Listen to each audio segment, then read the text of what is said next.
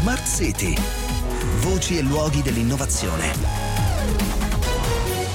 Di Maurizio Melis. Biofabbricazione e bioprinting, ovvero come stampare tessuti e organi umani. Buonasera, benvenuti a Smart City. Abbiamo iniziato a parlarne ieri sera e continuiamo a parlarne stasera.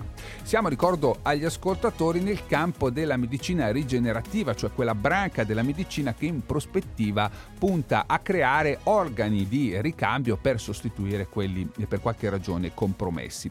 Come abbiamo visto eh, nella puntata di ieri, è un'arte alquanto sofisticata puntata parliamo di assemblare eh, un organo convincendo alcune cellule eh, progenitrici prelevate da un paziente a differenziarsi, poi a disporsi ordinatamente eh, nello spazio fino a formare prima dei tessuti e poi appunto degli organi. E questo grazie a un mix di segnali chimici, di stimoli fisici e anche di, per così dire, giochi di simmetria, dato che il comportamento eh, delle cellule è influenzato da tutti questi fattori contemporaneamente.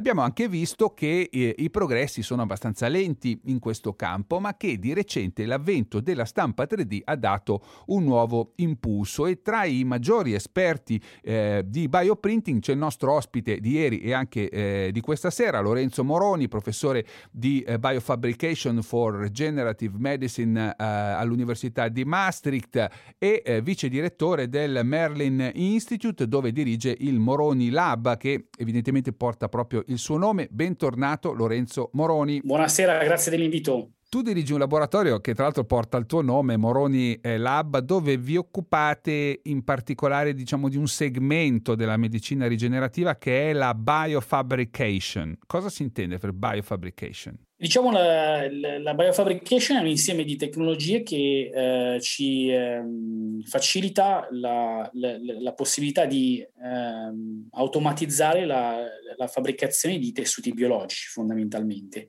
Ehm, un esempio classico potrebbe essere quello del bioprinting o, o stampaggio biologico, se vogliamo tradurre in italiano, dove diciamo fondamentalmente se prendiamo anche un po' una figura della domenica con, eh, facendo la torta con la nonna, eh, no? Una volta eh, abbiamo la base della torta, vogliamo decorarla con una pasta di cioccolato e usiamo un sistema, in questo caso la nostra mano, che va a creare o una un... sacca poche, visto che oggi sanno tutti che cos'è, no?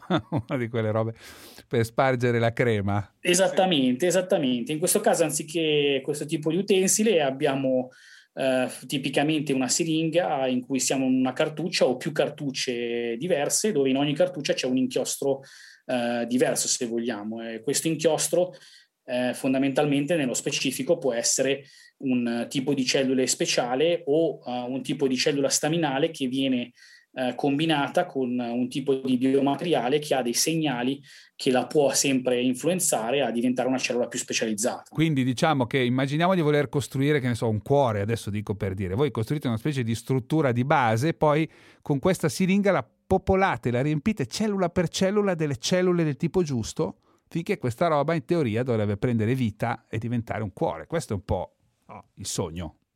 Sì, beh, diciamo appunto sognando sicuramente quello di poter fare un cuore eh, è uno dei, degli obiettivi eh, di chi fa bioprinting eh, oggi come oggi. una modalità è come quella che tu hai descritto, dove siamo materiali di supporto e poi cellula per cellula o gruppo di cellule per gruppo di cellule, queste vengono posizionate nello spazio in una determinata posizione.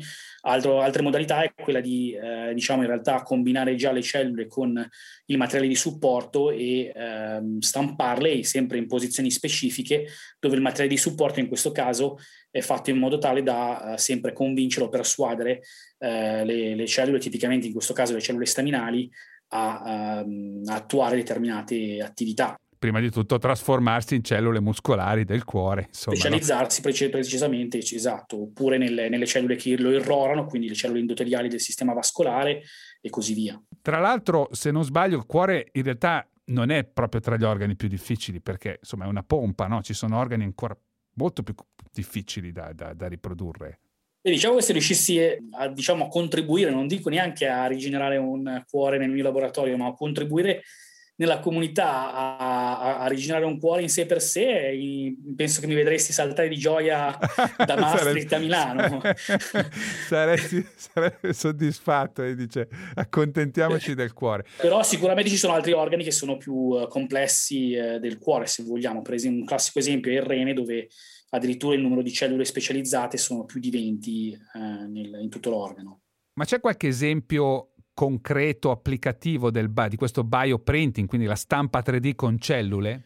Sì, sicuramente sì, non, non, non siamo ancora a livello di eh, rigenerare un organo, come abbiamo appena detto, ma sicuramente si possono fare dei modellini eh, funzionali di tessuti o di organi che poi in realtà vengono già utilizzati da aziende farmaceutiche per, o stanno per, per, essere, per essere utilizzate da aziende farmaceutiche per, per esempio, um, fare screening di, di, di nuovi farmaci certo. uh, in produzione, oppure possono essere utilizzati in caso sempre di uh, studi di tossicologia, nel, per esempio nel caso uh, di composti chimici che sono nella nostra atmosfera per svariate applicazioni industriali che possono essere tossici per la nostra salute. Quindi questi modellini servono molto a, a, imitare quello che di fatto avverrebbe nel nostro corpo a livello fisiologico e quindi a dare una risposta più uh, precisa e più sensibile alla possibile tossicità o alla possibile bontà uh, di nuove molecole che vengono sviluppate dall'industria. Ecco, su questi temi lavorate anche voi lì al Moroni Lab. Beh, sicuramente su questa parte, diciamo, di modellini eh, per, eh, per, lo screening di eh, molecole chimiche, stiamo adesso appuntando un modello di rene eh, per studiare per esempio malattie croniche di, come la mh, mm, fibrosi renale eh, e stiamo appuntando un modellino di tiroide eh, per in realtà studiare qua, quali tipi di composti chimici nel nostro ambiente eh, disregolano, se, se, vuoi, la funzione della tiroide. Ci sono tanti eh, composti che vengono chiamati eh, composti eh, disruttori del, del sistema endocrino eh, che sono per esempio nelle bottiglie di plastica piuttosto che nel, nel cibo in scatola, di cui si, hanno, si, iniziano ad avere dati per cui insomma si, si sa che hanno un effetto sulla funzione tiroidea, sulla funzione della nostra tiroide. Grazie, grazie Lorenzo Moroni, buon lavoro.